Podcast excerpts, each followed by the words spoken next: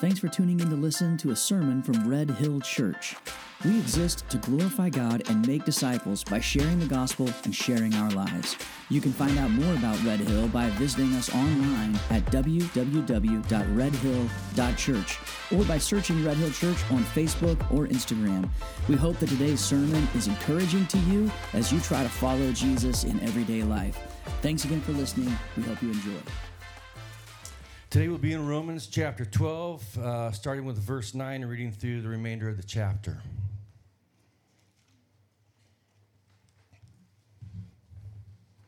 And as you're turning, I've noticed that uh, several weeks the readers have said, Hi, my name is, and I haven't done that. So I'm, I'm just happy to say, for those of you who don't know me, hi, I'm Josh's dad.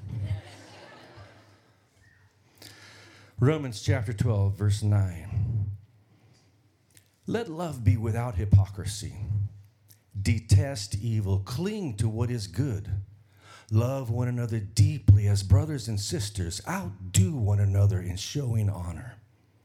Do not lack diligence and zeal. Be fervent in the Spirit. Serve the Lord. Rejoice in hope. Be patient in affliction. Be persistent in prayer.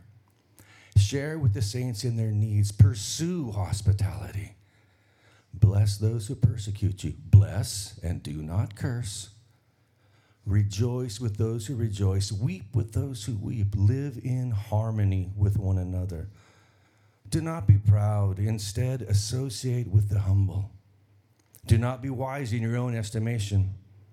Do not repay anyone evil for evil. Give careful thought to do what is honorable in everyone's eyes. If possible, as far as it depends upon you, live at peace with everyone.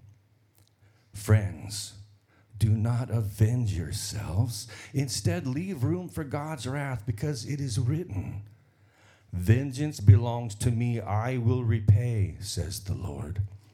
But if your enemy is hungry, feed him. If he is thirsty, give him something to drink. For in doing so, you will be heaping fiery coals on his head. Do not be conquered by evil, but conquer evil with good. God's word for God's people.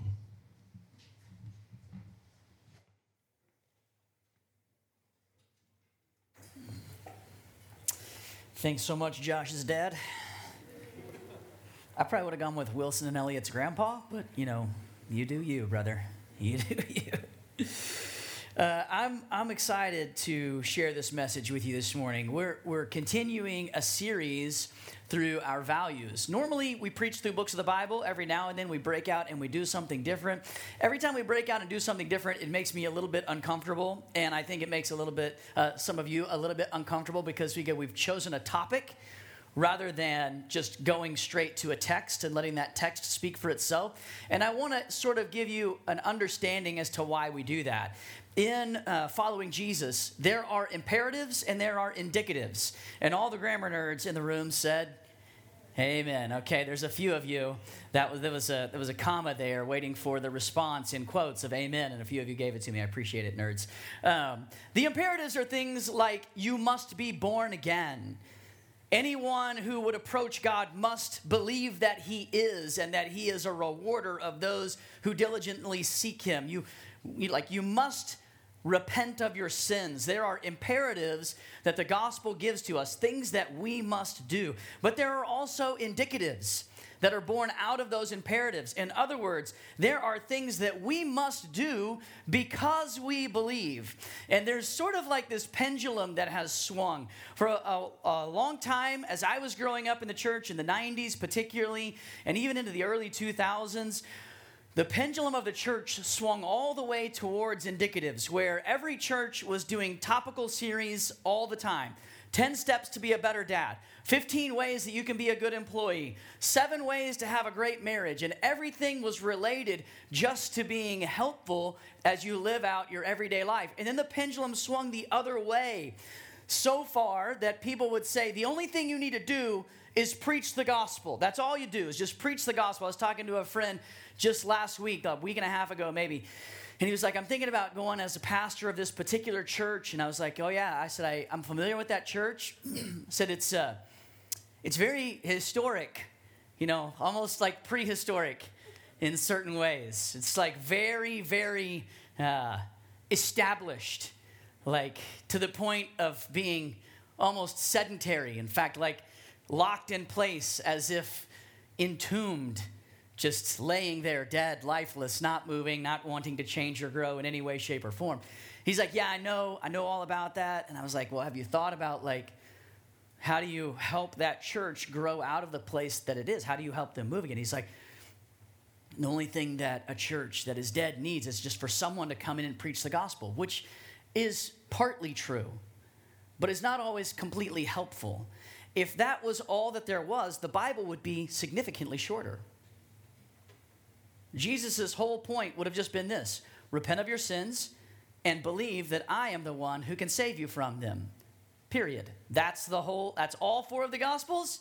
And that's all that Paul would have just wrote one letter. I mean, I, it's probably like maybe like 25 letters, I guess, like individual letters in one sentence.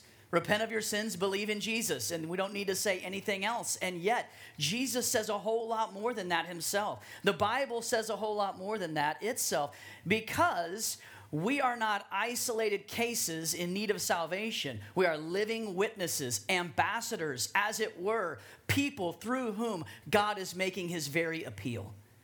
Which means the way that you and I live matters. The Bible has a lot to say about how we are to live. There is an incredible difference between morality and moralism. Morality says it is good for you to be good, which feels like a strange thing to need to say in church. And yet, here we are. It is good for you to be good. The world is better when you are good. And in fact, the world is better when people who don't know Jesus are good. It's a better place when we are moral people. Moralism says, My goodness is what makes me good. My goodness is what makes me pleasing in the eyes of God. So we want to have morality, but we don't want to practice moralism. And it is a difference with a huge, a distinction, excuse me, with a huge difference. In other words, we could say imperatives like this because I believe, fill in the blank, I will fill in the blank. Because I believe, I will. And what we're talking about is sanctification. That's what we're really talking about. As we talk about our values, what we're talking about is that our lives, and when I say our lives, I mean our church together, should be living in a good way. We should be doing things that are good as a shining example to our community that not only does Jesus save you from your sins, but he gives you a new life, a new family, and a new way of living and experiencing both life and family. That he changes you. He's conforming you into the image of his son. You are saved. If you are a Christian, you are saved, but you are being sanctified. You are being changed. So, as we talk through one of the indicatives, something that indicates that we have been saved by Jesus, let's remember that it is imperative that we live it out. It's imperative that we are friends. It feels like a weird thing to say, and it feels even weirder to me because in my spirit right now, I'm like, some of these people are like, I'm never going to be friends with that person. And I only know that because I've said things like that. And I think in my own life, that's the single brightest, shining example of the difference between me and Jesus. Because God so loved the world that he gave his only begotten Son. And Jesus, for the joy that was set before him, endured the suffering, despised the shame, and willingly submitted himself to death on a cross. And as he's ascending towards the cross, after discipling his disciples for almost three years, he tells them, No longer do I call you servants. Because a servant doesn't know what his, you know, a servant doesn't know what his master is doing. I've called you my friends. My friends. C.S. Lewis says friendship is unnecessary, like philosophy, like art. It has no survival value. Rather, it is one of those things that give value to survival. In my own life, like if you were to do like Maslow's hierarchy of needs or what's really most important to me, I don't know if I have a value personally higher than friendship. I really like personality inventories. I think they're fun to take, and every time I take one, I'm like, oh, okay, yeah, this is uh, either like this is 100% me, or this is this is close, but I'm actually different in these ways. But I like those things. I like to give them to my friends because I'm like, here's you know, my friends, the elders, I, have sent them so many of my personality inventories. They're like, dude, we know you and we get it. Stop emailing us this stuff. We are we understand you, how special you are, right? You're the shiny penny, okay, Raiden? You're the shiny penny, right? But I keep sending them and I keep looking at them and I keep like poring over them because I, want to understand how God has made me. And in every one that I've ever taken that measures your orientation towards relationships or tasks, like people are generally oriented naturally towards one or the other. Um, I am 100% oriented on relationships. In other words, if you tell me, I really need you to do the following, you might as well be talking to some inanimate object like a chair or a wall or a table like a table, I really need you to go to the grocery store and pick up this item. My wife will tell me, go get this one thing from the grocery store. And I go to the grocery store and I come back with five grocery items and a kitchen appliance. And not the thing that she asked me to get. You know what I'm saying? Like, not that. But I go to the grocery store and I'm like, what would Sarah really like? What, based on what I know of my wife, what would she want most? I think these things would be wonderful. I come home and she's like, Did you get the flour? I'm like, yes, in the future. And I go back out and I have a, a list and it says flour. But if I don't make the list, I'm not going to get it. And if there's something that needs to be done, here's how I make myself do it. Is I go, if I don't get this thing, I'm going to be in trouble in this relationship. Or I say, I really want to honor this other person.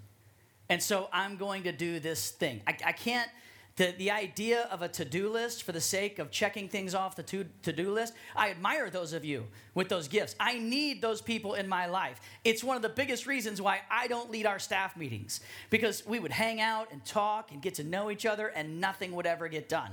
So we have Carrie, who's good at getting things done, helping us stay on task. I have this tremendously high value of friendship. If I could choose uh, what would be on my gravestone, based on the life that I lived, I would choose he was a good friend. And I know simultaneously, even as I say that, like these images of faces come into my mind um, of people that I've disappointed in friendship. People that I just, I let them down and I was not a good friend to them. Like that the friendship, it doesn't even exist anymore. It's uh, hard to be a friend. It's harder still to stay friends and to endure through friendship. The world has almost completely lost its capacity for friendship, for experiencing real and lasting friendship. The world knows nothing of two men looking at each other in the eyes and saying, I love you, and then embracing one another. The world knows nothing of unrelated men and women who can embrace each other and say, I love you, and that none of that is sexualized. And none of that is for the purpose of utility. Social media and the hypersexualization uh, of our culture have stripped away the imago Dei. They've stripped away the image of God inside of us that exists in us and the empathy that we're all supposed to share and feel for one another. What do you think Jesus said the single best apologetic for being his follower was that you would love other Christians? I mean, why do you think that is? Like, I, I, I read that and I'm like, oh, yeah, that's really good. And then I ask this, like, that's John 13, 35, for those of you who need the address. Why didn't he say, This is how the world will know that you are my disciples, by the love you have for me? Doesn't that make more sense? Wouldn't it make more sense if he's like, Here's how the world will know that you're my disciples by the way that you love me. That's not what he said. He said, Here's how the world will know that you're my disciples by the love you have for one another. Wouldn't it have made more sense to say, This is how the world will know you're my disciples by the love you have for me? The short answer is no. It would not have made more sense. The long answer is you're not smarter than God, and neither am I. Even though sometimes I think I am, even though in this instance I'm like, it would make more sense to me. I mean, I'm sitting and I'm like, I'm racking my brain. Why doesn't it go like that? And as I reflected on it, here's what I, here's what I came up with I am capable of passing off all kinds of rudeness, malice, and pride as love for God. I'm quite good at it. I see it all the time from pastors, and I see it all the time from myself. We're cruel. Sometimes we're just mean. And we say, that's because I love God so much. Truth telling is not love. And by the way, despite what the culture says, love is not love. That's not what God's word has to say. God's word says this God is love. Saying love is love is like saying table is table. It makes sense in a preschool dictionary kind of a way. Table is table. That makes sense. But it doesn't inform me at all as to what a table actually is. It doesn't tell me what a table is supposed to do. It doesn't tell me how a table serves me and how I am supposed to serve a table. It doesn't tell me the utility of a table in my life. It tells me nothing actually about the properties of a table. And if I were to say something like Smurf is Smurf, without context, you have no idea what that means. And if you've ever watched the Smurfs, you know you need context. And sometimes, even on the show, when you have context, you still think to yourself, whoever wrote this was definitely smoking a lot of weed. I need to go smurf myself a smurf of smurf. Okay. All right, buddy. Let's, let's put it down. You need a detox break. Eat some chips or something and come back and try this again from Papa Smurf. Table is table makes no sense. Love is love makes no sense. Look at 1 John chapter 4. Just flip forward to 1 John chapter 4 with me. Because I want to make sure we're all starting from the same place. Verses 7 through 10. John says, Dear friends, let us love one another because love is from God, and everyone who loves has been born of God and knows God. The one who does not love does not know God because God is love.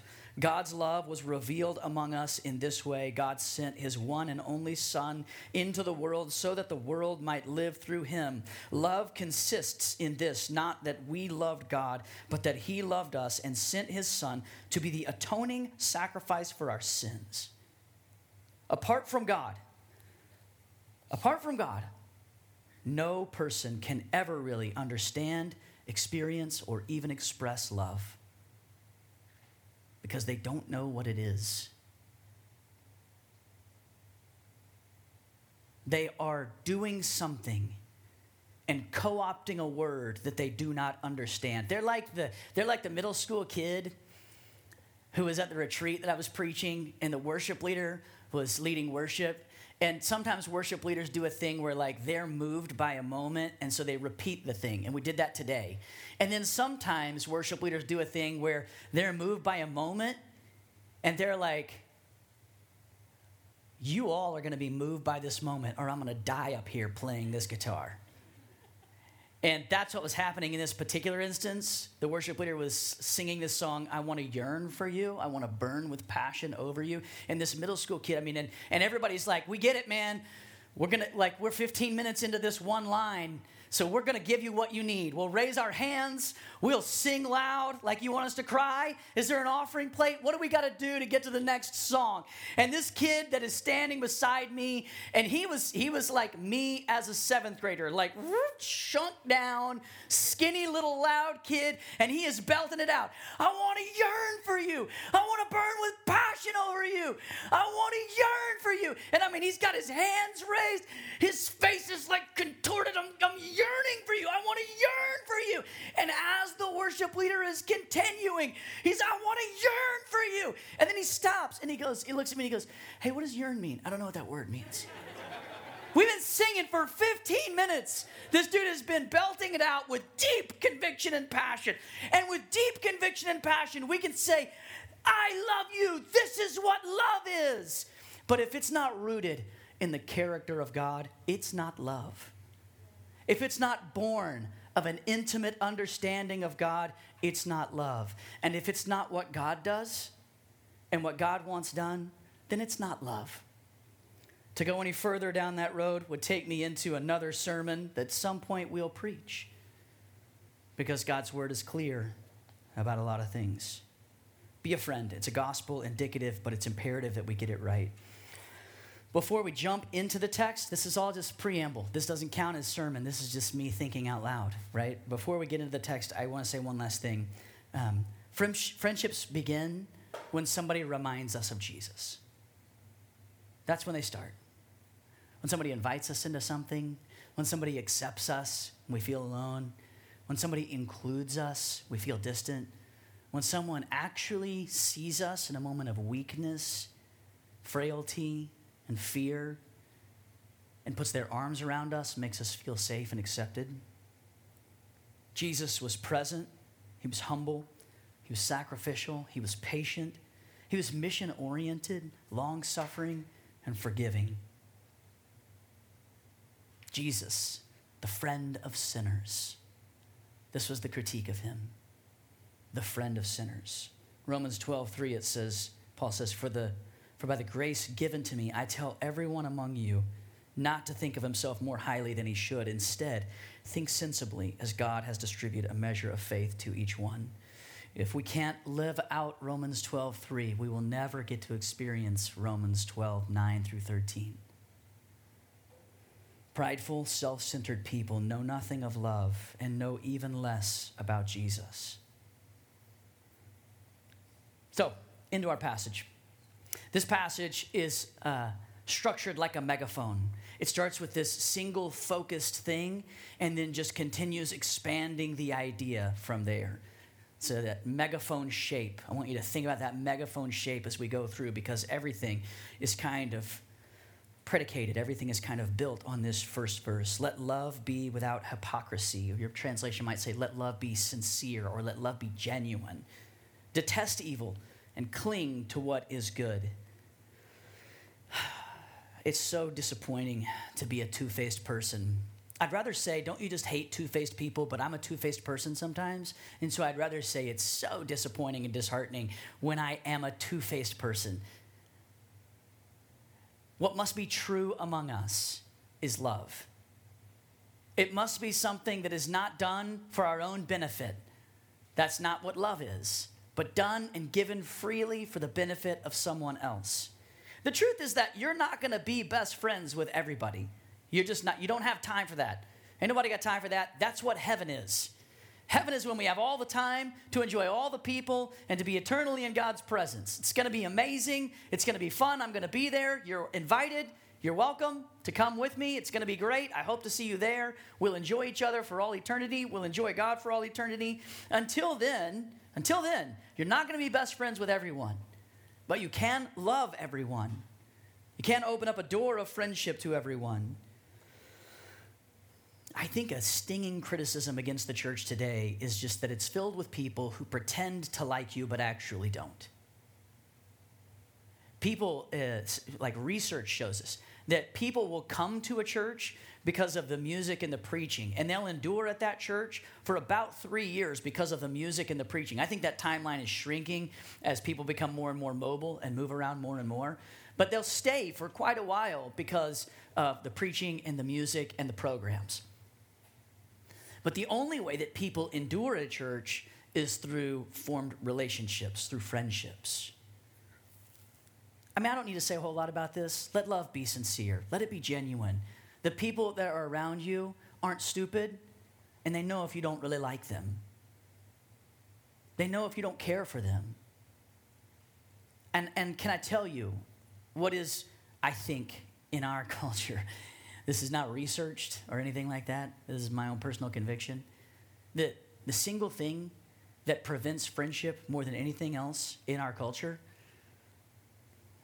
is this this little guy right here. Because I sit with you and you sit with me, and while we're sitting there, something happens, and I go like this, and then I'm doing this.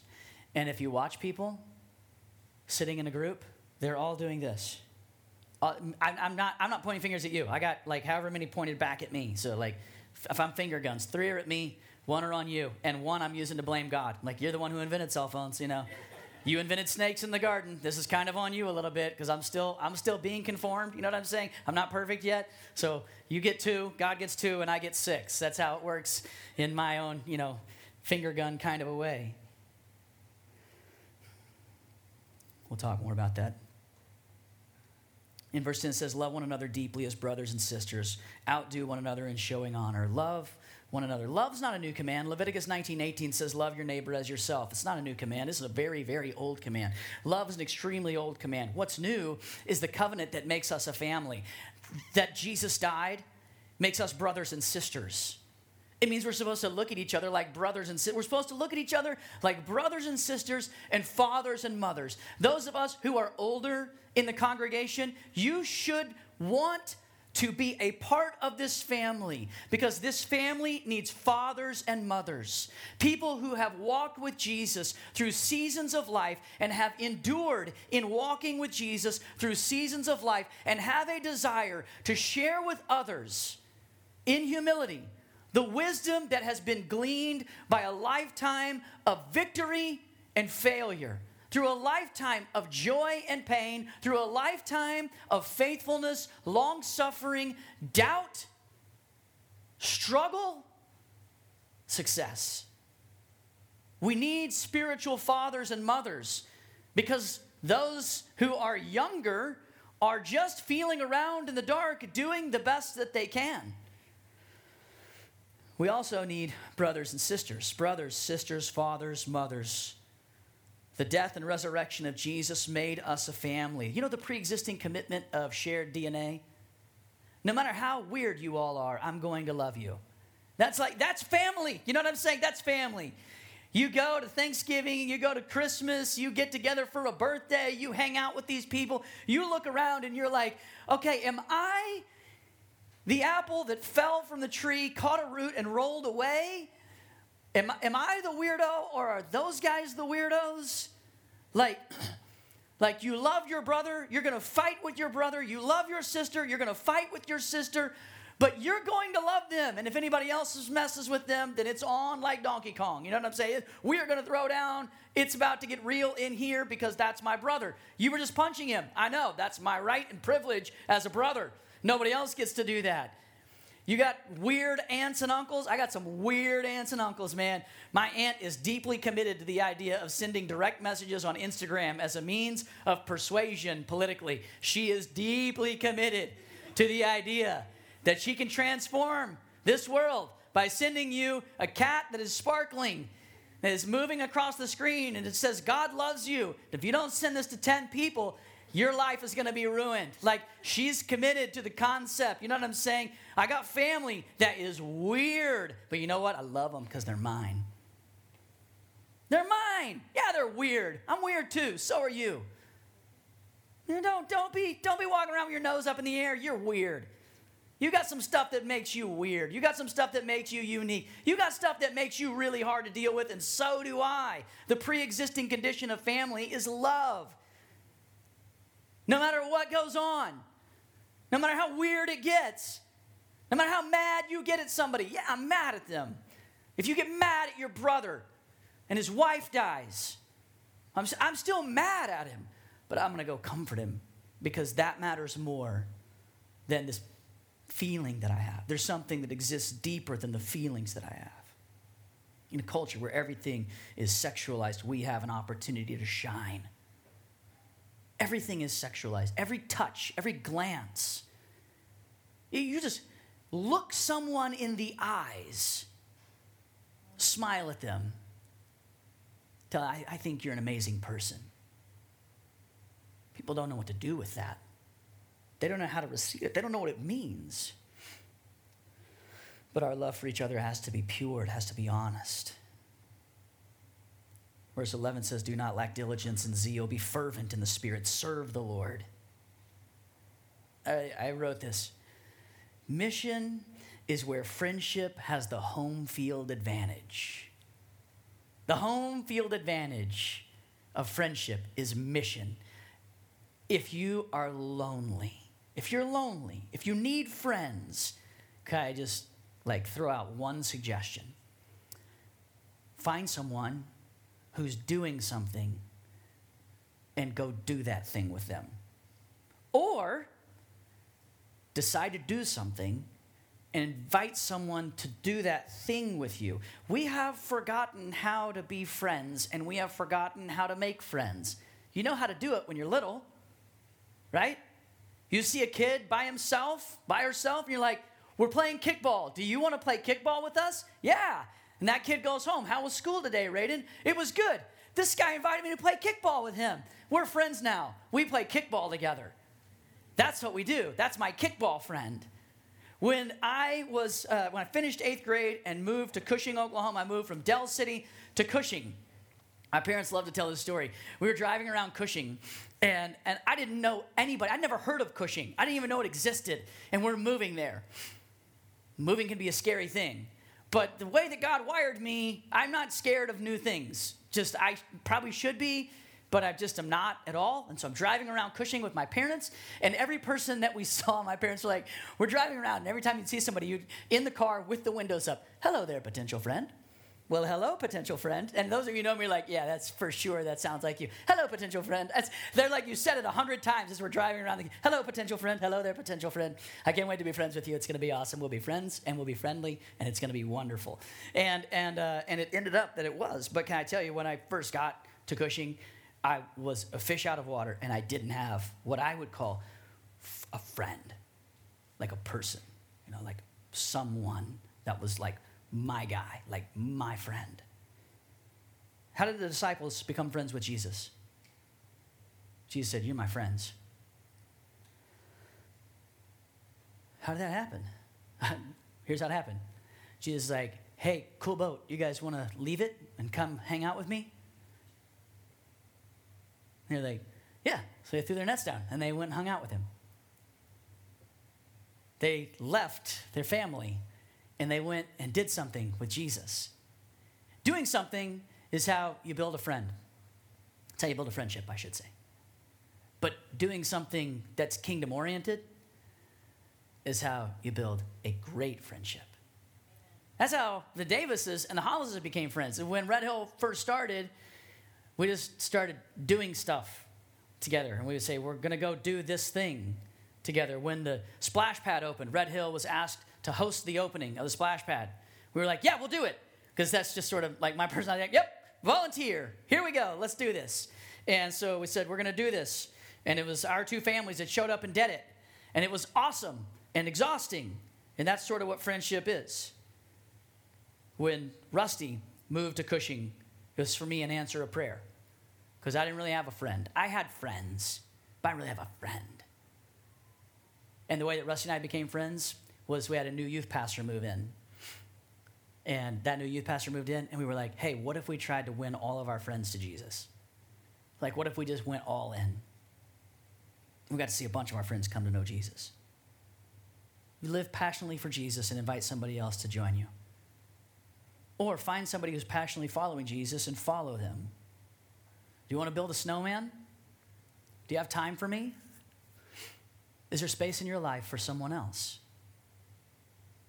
Relationships are naturally going to form. Critically, we call them clicks because you just click with some people.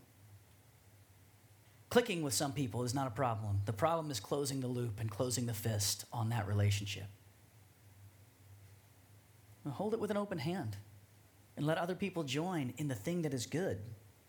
We live in this mentality of scarcity. There's only so much friendship to go around, but in the kingdom of God, we have abundance. There's more than enough. And by inviting others into the friendship that we enjoy, we don't make it less, it becomes more. Don't lack diligence and zeal. Be fervent in the Spirit. Serve the Lord. Verse 12 says, Rejoice in hope, be patient in affliction, be persistent in prayer. Rejoice, be patient, be persistent. I don't know what else to tell you. Some of you here today are like me in that phase of life for two and a half, three years, just saying, like, look at all these potential friends, and when is the one gonna come into my life? Cause like just don't don't give up.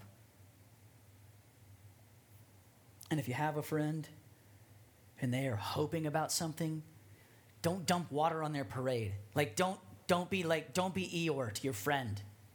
If your friend is like, man, I really hope this is going to work out, don't be like, it probably won't, you know. Like, man, that's I'm, I'm pumped for you. I'm hoping that it's going to work out too.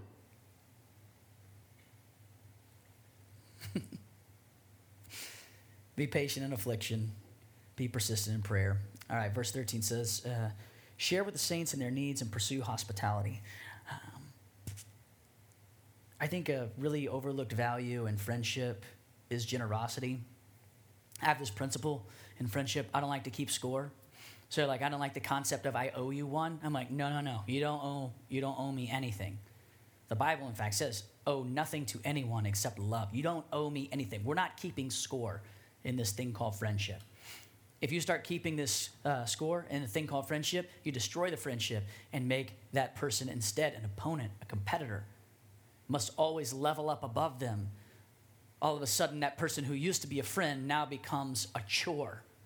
They did this thing for me, I have to do this thing for them. Those kinds of relationships have a very short shelf life. Generosity Generosity is a hallmark of friendship. If you look back at Jesus, just look back at Jesus and its abundance. Right? It's uh, these people need something to eat. Great, give them something to eat. We don't have anything. Well, does anybody have anything? Yeah, we have like basically a tuna fish sandwich. Okay, we can work with that. And then we gave everybody enough to eat. And was it just enough for everybody? Nope. It was enough for everybody and the kids and for the disciples and for Jesus and then there's like basketfuls left over every time, these giant basketfuls of leftovers. So everybody got to have take home too. So you didn't have to throw it away there at the sermon. You got to take it home and throw it away at your own trash can, which is what my family does with leftovers. We're like, could you box that up? We, you know, you guys have enough trash to deal with. We'll take it home and throw it away in our trash can. We're bad at leftovers, you know. We can't be good at everything. We're good at everything else. we're not. In Jesus, we move from scarcity to abundance. We move from scarcity to abundance. What's in my hand is not all that I have. This life is not the only one that I'm going to live. This mercy is not the last mercy that will ever be given. Giving to you does not take from me. And I don't have to be afraid of losing anything, including my own life. I can be generous with all of it knowing that my Heavenly Father sees me, loves me, will provide for me. This is how you know you have a friend. You get sick or you experience a loss and they just show up. They're just there giving what they have. This, this is why people give food to people at funerals. And you end up like 47 casseroles. Why? because I can't give you your loved one back. This is, this is all I have. And I'm, and I'm giving it to you. I hope it helps. I hope it's a, re- a reminder that you're not alone. And that I don't really know what it's like, but I, I know what it's like. Isn't that what it is to be a friend? To just say, like, What's in my pocket can be in your pocket, and what's in my hands can be in your hand. And as we're talking about all this, aren't we really talking about Jesus? Aren't we really talking about what Jesus has done for us? Aren't I just saying, when I'm saying be a friend, aren't I just saying that I should love you the way that Jesus loves me? I should give you what Jesus gives me. And Paul says, pursue hospitality. I, I like that. Pursue hospitality. Just keep trying to be hospitable. Keep trying to give more and more honor away. Orient your whole life around the love and the mission of God in that person's life. Pursue hospitality. I've been thinking a lot uh, privately about. Uh, first, let me let me offer a quick preamble because I feel like this little sense of conviction in my heart one of the hard things about being a pastor's wife is sometimes you hear about things for the first time with everybody else. Maybe the hardest thing is when you hear about things from someone else that your husband's thinking about. Uh, but I've been thinking about this idea of Sabbath quite a bit. I've talked a little bit about it with Sarah, so it's not completely out of left field. But I've been like just like trying to figure out Like, how can I Sabbath? Because I can't, like, in the traditional sense of Sabbath, like I'm technically working this morning, you know what I mean? But am I working? Because I'm enjoying what I'm doing. And I'm not really exhausted by it. Most of the time, I'm not exhausted by the idea of preaching. I'm, I'm energized by it. For me, it's an interaction with the Holy Spirit personally. Like, I, I even in this moment, I want to be sensitive to the Spirit of God. But I've been like interacting with this idea about Sabbath and trying to practice some things relationally that I think are hospitable. Like I've turned all the notifications on my watch off that are related to like any kind of social media, text messages, phone calls. My watch doesn't alert me about anything. So if I'm with you, like, because at first it was like, I won't look at my phone, I'll just look at my watch. And then what happened was instead of seeing text that I could actually read, I started doing this.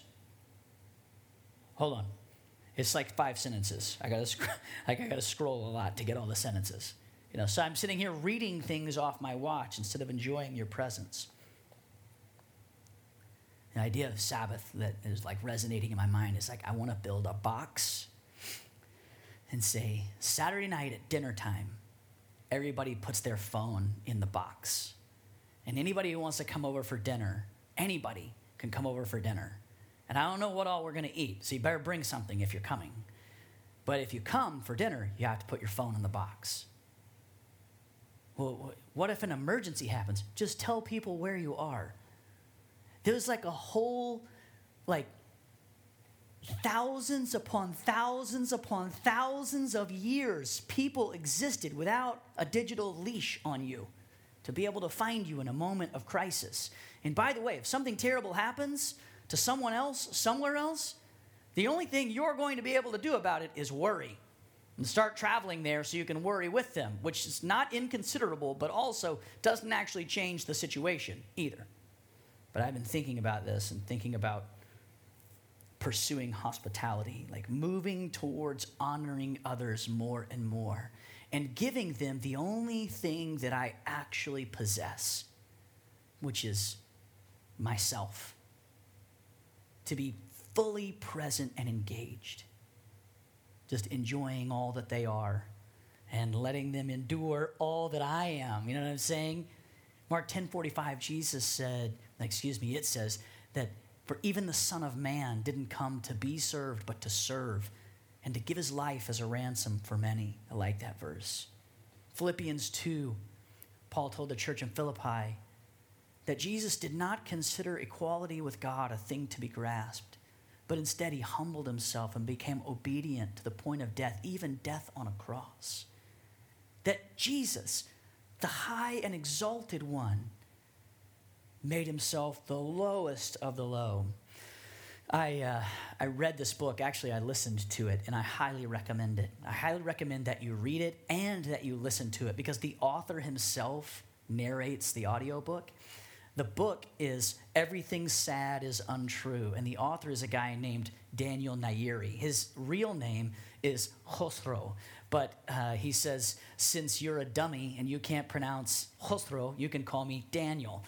And uh, it tells the story of Daniel and his family and his mother, who becomes miraculously in Iran, she becomes a follower of Jesus. And then tries to help the underground church in Iran, and a fatwa is put on her head by the Iranian government where they're going to murder her. And so, miraculously, she and her two children are ushered out of Iran. They're refugees in Italy, and then they move from Italy to Edmond, Oklahoma. Talk about a downgrade, you know? I mean, like, oh man, right? But it's the whole story of his experience of how his family, his mother came to faith, how he came to faith, what it's like to be a refugee, and what it is to be Persian and there's all this history woven in and all this culture, like Persian culture woven in. What do you think of when you think of Iran? I don't think of culture. I don't think of a richness of experience. And it doesn't sound to me, based on what I hear in the news, like the most hospitable place that has ever existed. But there is a word for hospitality, kind of. It's an experience of hospitality in Iran, there's a word in Persian, it's tarof. To tarof is to do something specific. And basically, what it is, it's a continual lowering of yourselves. It's reciprocated back and forth, lowering of yourselves to give the other person more and more and more honor. It's like ritualistic, it's this back and forth exchange. I was reading one separate article about tarof, and it said if you go to Iran and you take a cab somewhere and you say, How much do I owe you? The, the driver might say, Oh, no, no, no, please, you don't owe me anything. And then you get out and leave because, okay, great, awesome, see you later. And you leave. And he's disappointed because what he was trying to do was honor you.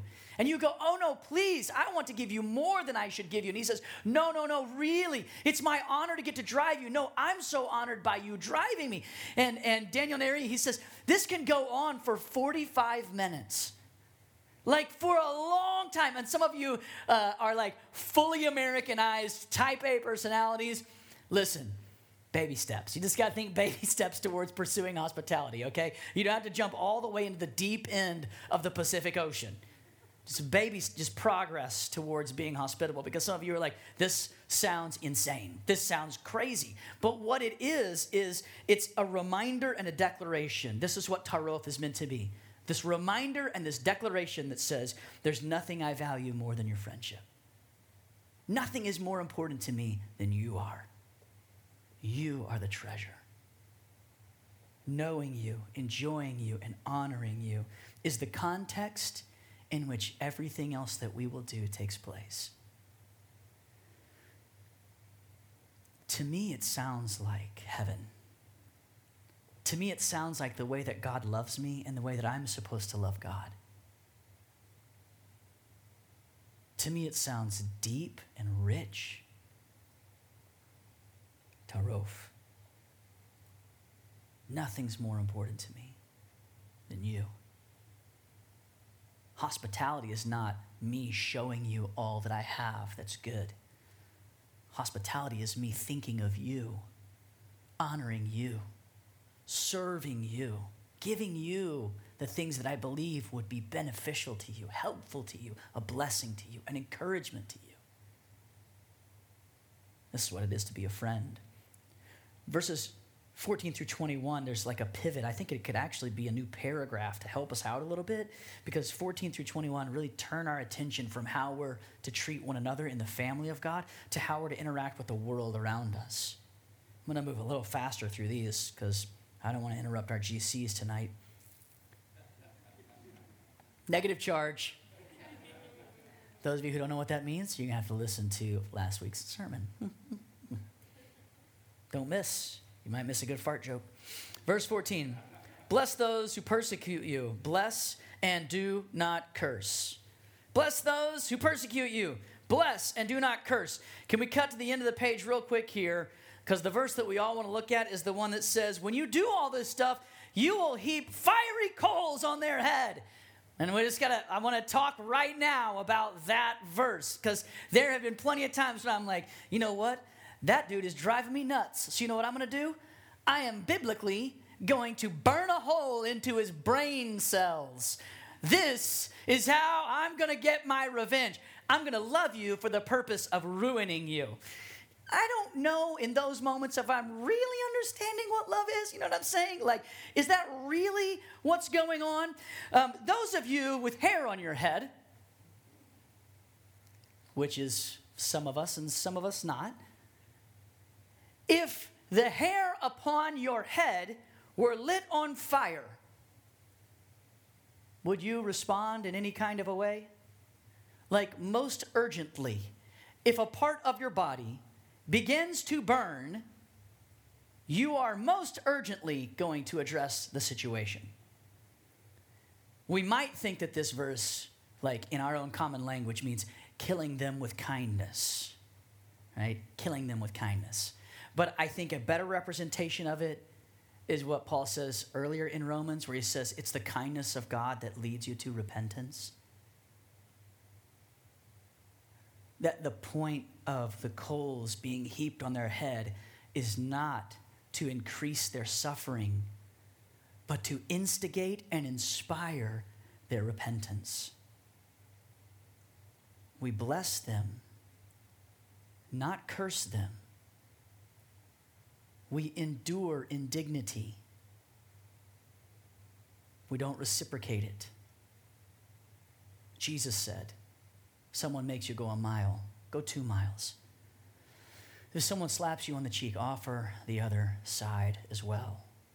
The purpose of that is not that you must endlessly endure injustices. That is not what Jesus is saying. What Jesus is saying is that by acknowledging the injustice and blessing them, you are actually identifying the whole story of injustice. Bless. Don't curse. Verse 15 says, Rejoice with those who rejoice and weep with those who weep. John Mark Comer has uh, started this thing called Practicing the Way, and uh, they're releasing these uh, practices, like gospel practices that we will probably use, some of us. And the first one that they did was on Sabbath. The second one they're doing is on prayer. And it's all this video teaching and interactive uh, dialoguing, and there's podcast associated with it. And on the, this most recent podcast about prayer, um, they, were, they were talking about this exact uh, concept. Um, one of the guys is from, I think, Zambia, somewhere in southern Africa. He says part of the Bantu tribe, which is like all the sub Saharan African peoples. It's 600 different ethnicities. He said, but the Bantu people have a word for this thing, and I can't pronounce the word. I can't remember it either, so like double negative, I guess, there. But he said, we have this word that describes a practice that we have that, that among the Bantu people, he said, like, if you and I were beefing, like if we had a problem with each other, we were angry with each other, and something bad happened to you, I would come and I would comfort you because the, the grievance will wait. But something has happened. And if you had the birth of a child, I would come and I would celebrate the birth of a child with you because the person matters more than the problem. And the world inverts that. The problem matters more than the person. So, because of this problem, now you are canceled. You're completely done. You can never offer anything good for the rest of your existence because of this thing, because of this problem. But in Christ, we're able to rejoice with those who rejoice and weep with those who weep. And by the way, this is couched in the midst of people that need vengeance. They want vengeance and are being cursed by others. Paul says, Rejoice with those who rejoice, weep with those who weep. Enter into their feelings, give honor to their experiences. Verse 16 says, Live in harmony with one another. Do not be proud. Instead, associate with the humble. And this is what I wrote down chill out just a little bit. You don't have to be a pain in the butt all the time, all right? You just don't. Just chill out just a little bit. Just relax just a little bit. You don't have to be stuck up. Live in harmony with one another. Don't be proud. Associate with the humble.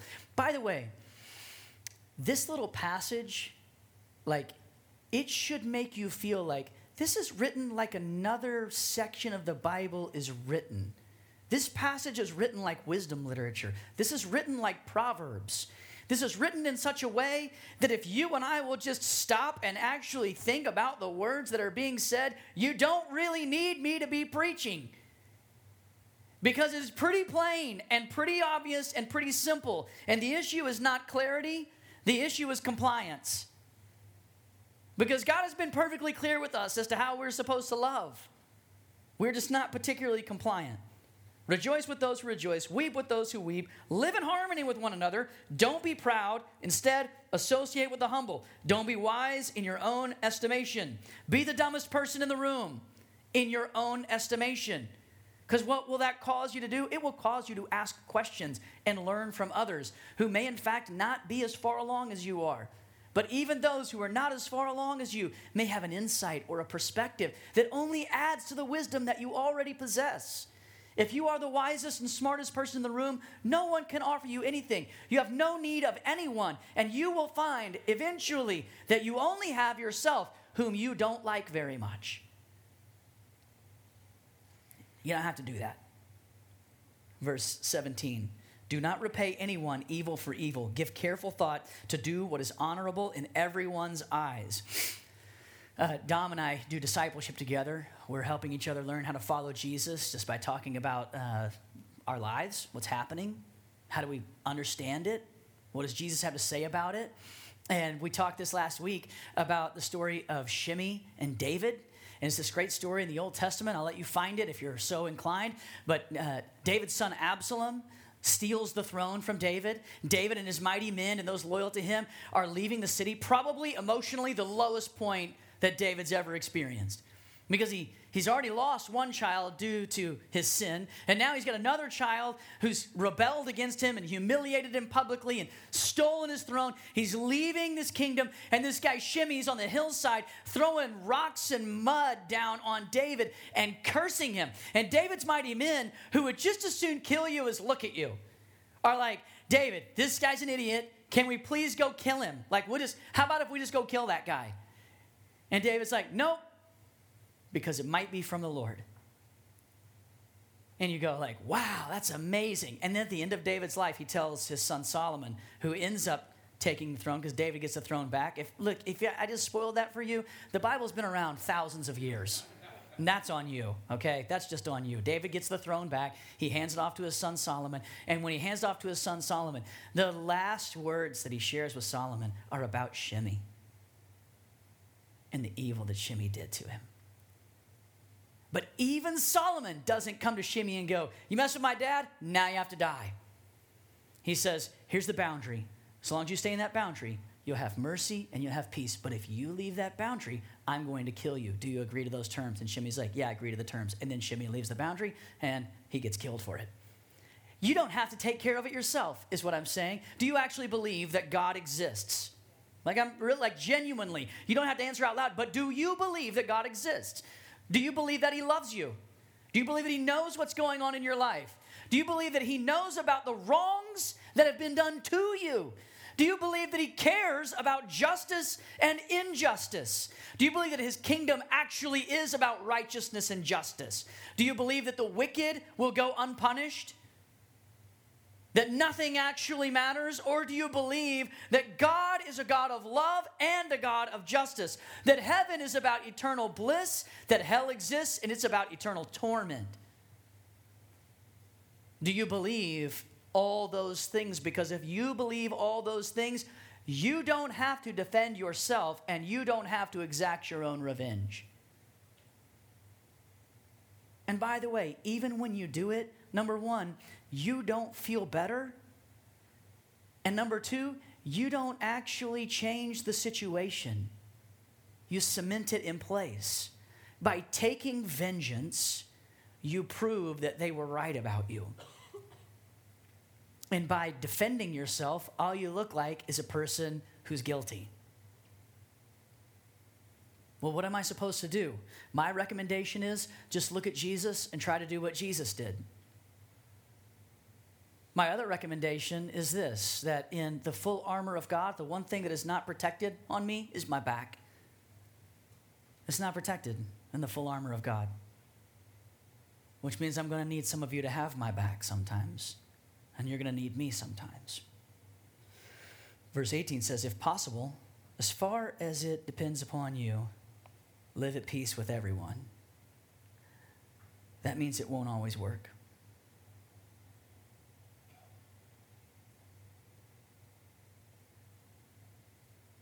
It just doesn't always work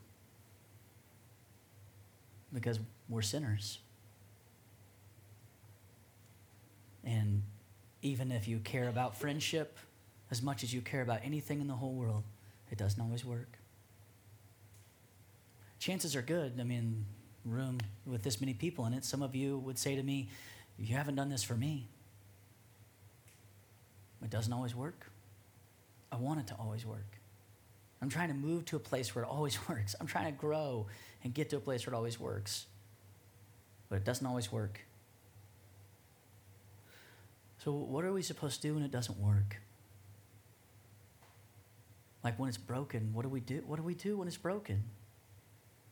Here's the only thing I've got. You, you go to Jesus and you do whatever he tells you to do. And if you go to Jesus and you do whatever he tells you to do and it stays broken, then you trust Him to make it right someday. I got people in my life that are followers of Jesus that don't like me anymore. they don't like me at all anymore. Like, blocked on social media, don't want to talk to me, don't want to hear from me, don't want to hear about me. And they're Christians. And, and I don't know how to fix it, but here's what I do know is that later this morning when I take the Lord's Supper, I'll be reminded that someday I'll break bread with them again. Someday it's going to be okay again. It won't always be like that. Someday it's going to be good, better than good. We don't have a word for what it's going to be like. It's going to be right again. Friendship endures only, only, friendship endures only when you can forgive someone for not being God. Because that's what, that's what we want, right? That's what you want from me, and that's what I want from you. Every time, I want you to be Jesus. I want you to go like, I know your motives are pure, and I know you're trying your hardest, and I forgive you, and I receive you back, and I embrace you. I'll give you new life, not just a new chance. I'll fill you with my spirit. I'll welcome you. Like in Christianity, confession, crawling out of our shame, leaving the bushes behind. That's not the white flag, that's the victory flag. But even sometimes with the victory flag, we, we just lose. In those moments, you just take comfort and know Jesus will set it right. Jesus will set it right. It will be right again. It's going to be okay in the end with that person who is also a follower of Jesus. Those who are not followers of Jesus, you make every effort to live peaceably with them. In other words, just do what you can. And then don't beat yourself up for the things that you can't. Could you give yourself a break? Don't think so highly of yourself. It means not only are you supposed to forgive other people for not being God, you also have to forgive yourself for not being God. Just do what you can. Verses 19 and 20. Friends, sometimes I think the Apostle Paul sounds like Nick Vulcaning. Those of you guys who know Nick Vulcaning. Friends. That's Nick Vulcaning, first church planter that we sent out. That's like his favorite word. Friends, friends. Do not avenge yourselves Instead, leave room for God's wrath. Because it is written, Vengeance belongs to me. I will repay, says the Lord. But if your enemy is hungry, feed him. If he's thirsty, give him something to drink, for in so doing, you will be heaping fiery coals on his head. Don't avenge yourselves. Leave a little bit of room for God's wrath. Here's what I think God is saying You want to you wanna get justice? Okay, but that means there's no room for me to get justice. And my conception of justice, and my ability to exact and, and conduct vengeance. Like I'm five, four, and three quarters. I weigh like 160 pounds, and I'm 46 years old. I don't even have hair anymore. Like, yeah, I, there's not a lot. I, I'm allergic to feathers. How much can I do? You know what I'm saying? How much vengeance can I exact from this person? How much wrath can I pour out in all my fiery greatness? God's like, why don't you let me, can you leave a little bit of room for me to operate? You don't have to do it all. Leave some space for me to work. Don't defend yourself. Don't attack back in response. Let God handle it. As you do that, as you give them something, as you bless them, as you pour out His love upon them, they don't have a framework to understand what you are doing. It will freak them out. And the more that you can consistently be a shining example of love and mercy and grace and kindness. It listen, it's really hard to be extremely mean to someone who's being extremely kind. It's really hard to attack someone who takes responsibility and sincerely confesses, repents, and asks for forgiveness. It's just hard to stay mad at that person. It's hard to keep pouring out anger and punishment on that person. And the more that you do it, the more that you expose your own wickedness and their goodness. That's, that's what Jesus is telling us here. This, this is how we're supposed to live. He says, Don't be conquered by evil, but conquer evil with good. Let love be without hypocrisy. Detest evil, cling to what is good. And then the megaphone, the idea just keeps expanding and informing what we're supposed to do and leads to this don't be conquered by evil, but conquer evil with good. Yelling at the darkness in anger or in fear. has never made the darkness not darkness. You can go into a cave and be like, I hate the dark.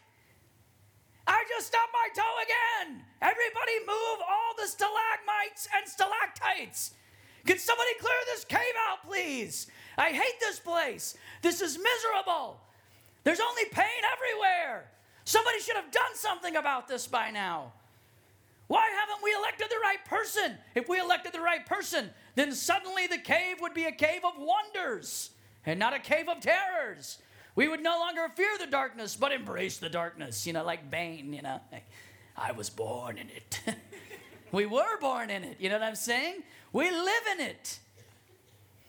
Martin Luther King said, Darkness cannot drive out darkness, and hate cannot drive out hate. Only light can drive out darkness, and only love can drive out hate. Is there too much darkness in the world? That's because there is not enough light in the world. Never once has someone been in a dark place lit a light, no matter how small and insignificant the light. And the darkness was like, I don't think so, light, and just snuffed it out. It doesn't work like that. This, that's not how it works. If you light a light in the darkness, the light shines quite brightly, in fact. That's how it works. Every single molecule of existence was designed by God to communicate the same story over and over and over and over and over again. Our lives, our lives are the testimony about who God is, and our love for each other is the testimony about God's love for us. And our interaction with people who hate us, who don't like us, who treat us poorly, is the testimony about how God treats sinners. How does God treat you whenever you're in rebellion to Him? Jesus said, The measure that you use will be used to measure you. This is why I forgive everybody. If you do something to me, you're like, You do something, I'm like, I forgive you. Because the measure used against, measure I use against you is the measure that God's to use against me. So I'm to forgive you and we're to work on it. Now, listen, can I tell you something important? You have to do the work of forgiveness. There are very, very few grievances that are small and insignificant enough that someone says, Will you forgive me? And I'm like, Yeah, absolutely. Or you're like, Yeah, absolutely. And then we don't ever think about it again. Much more common, much more important for us to deal with is the, the ongoing struggle of forgiveness. Or sometimes, moment by moment, day by day, we're, we're having to remind ourselves to do the work of forgiveness, to do the letting go of the pain. But hate doesn't drive out hate. Darkness doesn't drive out darkness. Only light and love can make that kind of an impact. I want to move into our time of response.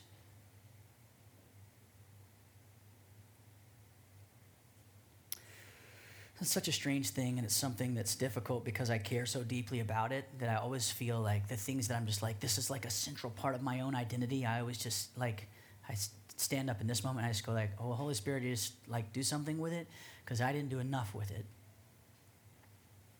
but I just I just genuinely believe that the world needs to see us operate as a family, loving each other as friends. We'll say about someone, I love them, but I don't like them. And then I want you to imagine your parents saying that to you. I love you, but I don't like you. Or I want you to consider God saying that to you I love you, but I don't like you and how devastating that is. Friendship isn't about loving every single piece of every single person.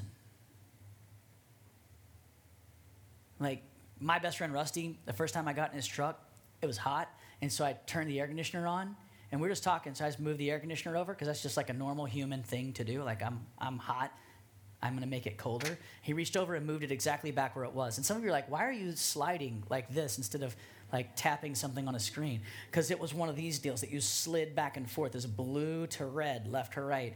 And you slide it to the left for the blue, which represented cold. I slide it over to the left. He moves it exactly where it was.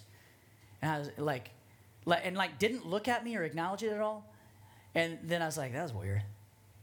Whatever. I just slid it back over. And we just keep talking. He doesn't like No change. Just moves it right back exactly where it was. And it took me a second to realize he had done it.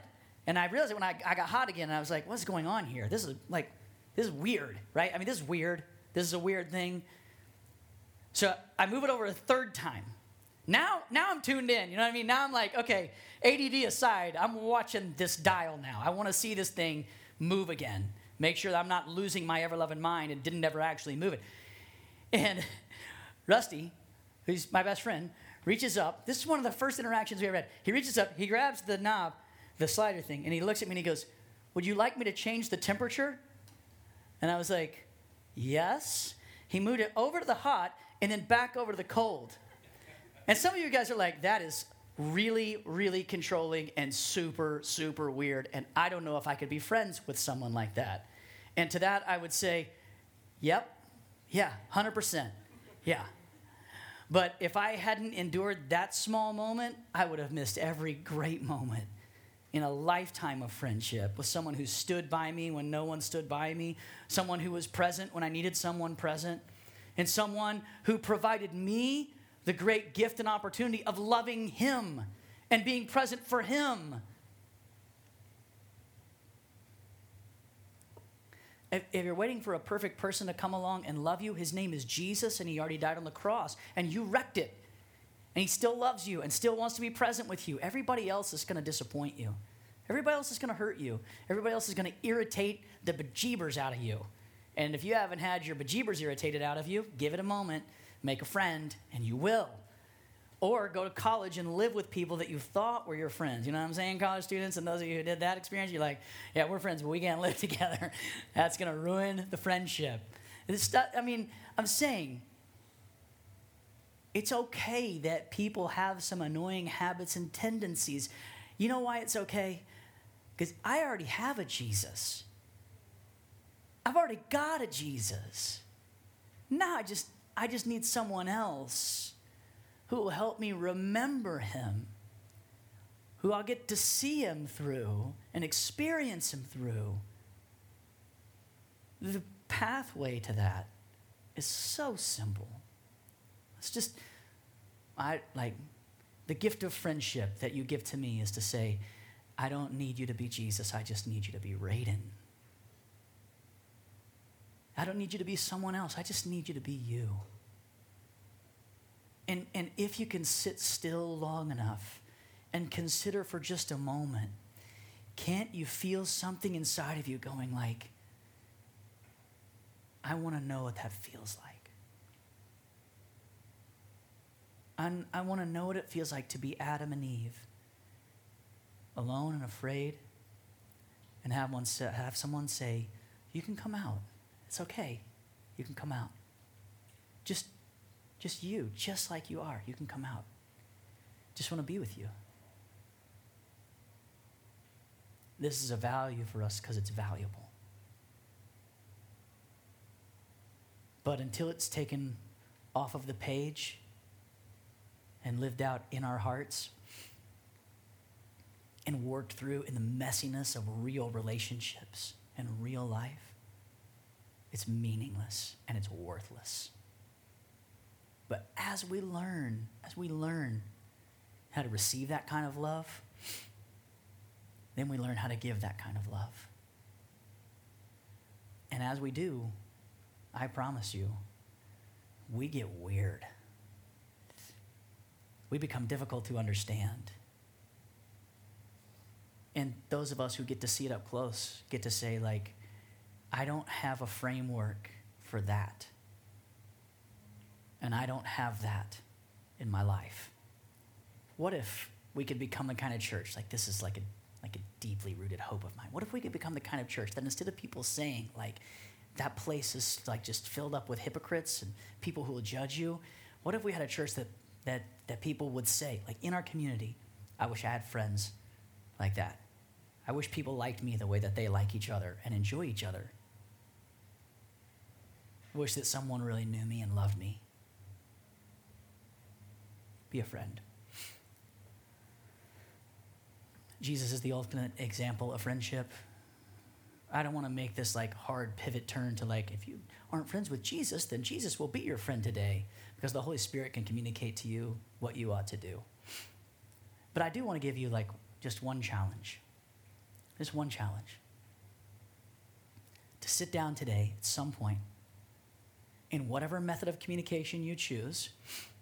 I personally recommend a handwritten letter because it's meaningful, because nobody does that anymore.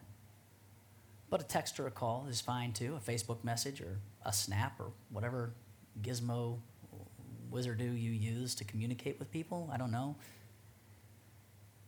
Tell someone what their friendship has meant to you, what it means to you that you get to have them as a friend.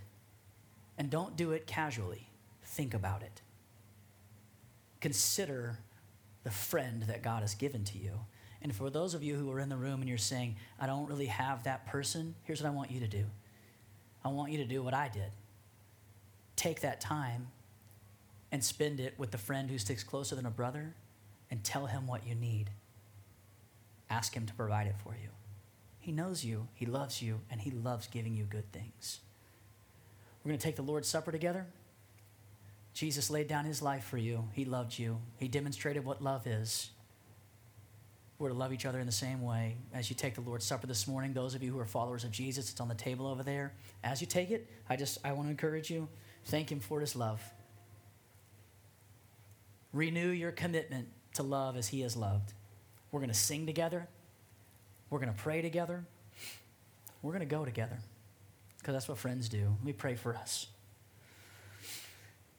God, we acknowledge you are holy and we're dust.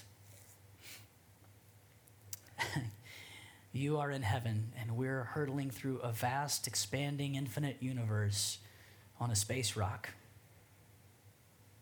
Tiny specks in the scope of creation and history. And yet, you are mindful of us. You're mindful of me. Like you're thinking about what it me, like what it means to be me. Your friendship is a gift that we treasure. And your friendship is a gift that we take for granted.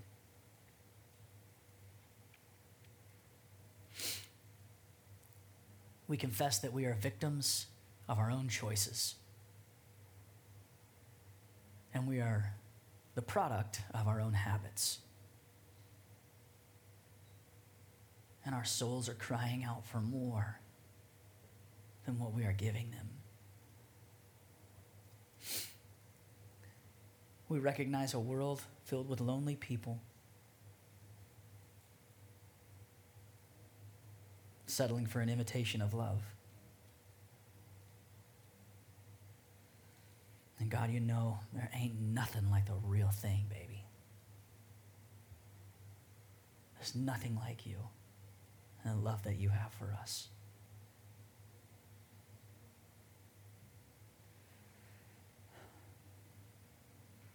Help us. We get irritated. We get angry. We get resentful.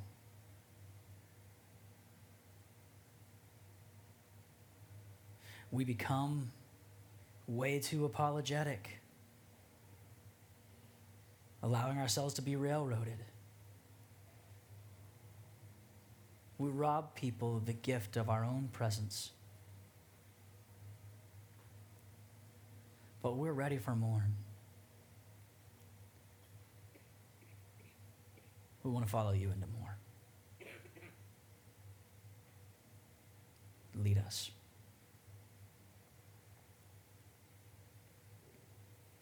When you're ready, you can take the Lord's Supper. Just a moment, the band will come back up. We'll sing together.